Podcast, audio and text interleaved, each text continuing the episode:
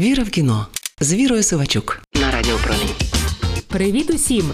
Це я, не суворий, але прискіпливий кінокритик Віра Сивачук. Після повітряних тривог не дуже хочеться повертатися в кіно. Єдине, що мотивувало цього разу сам фільм, адже він про те, як українці переживали жахи війни і окупації, і в чому шукали розраду 84 роки тому. Справді, я про стрічку Щедрик, яка розчулює глядачів і викликає скепсис у суворих критиків.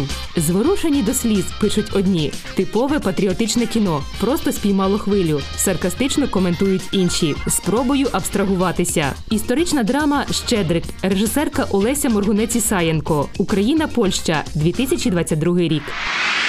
Віра в кіно з Вірою Сивачук на Радіо Промінь. Отож, 1939-й.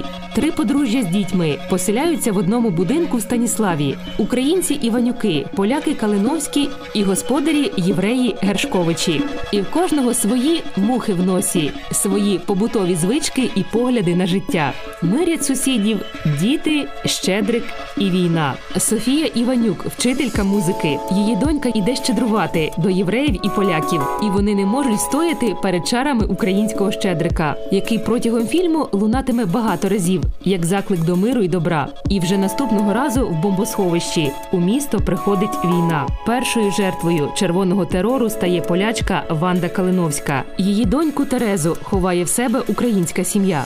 Далі в місто заходять нацисти.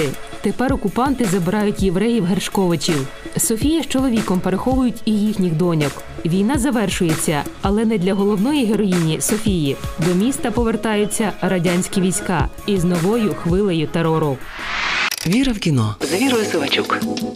Я кінокритик, я не плачу від фільмів, я їх критикую, намагалася нагадати собі я, але марно. Щедрик так перегукується з нашою реальністю, що важко себе опанувати. Справді, стрічка вийшла саме тоді, коли кожен другий глядач братиме її близько до серця. Оце не підходь до вікон і щедрий вечір у підвалі. Багато відчуттів героїв нам знайомі. На щастя, не всі. І це заважає тверезо оцінювати кіно, особливо коли за кожним сюжетним поворотом лунає щедрик ніжним дитячим голосом. Але я спробую. І почну із сюжету. Чула, суворі критикують, що все відбувається в одному місці, і що, мовляв, знято все досить умовно, як для прокатного кіно. Як на мене, не так і погано показати всі історичні потрясіння через історію одного будинку. Війна, арешти, репресії. Спочатку одних, потім інших. Ми чудово розуміємо, що відбувається за його стінами. Ну і звичайно, це вихід, якщо бюджет фільму 50 мільйонів гривень. Щоби я змінила окремі сцени. Стандартні картинки із сімейного життя можна прибрати, якісь зробити більш напруженими. А головне наповнити живими деталями, яких фільмові бракує. Пам'ятаєте апельсин у рюкзаку Гарета Джонса у фільмі Ціна правди? От я саме про це. Щодо акторської роботи, відкрила для себе виконавицю головної ролі Яну Корольову.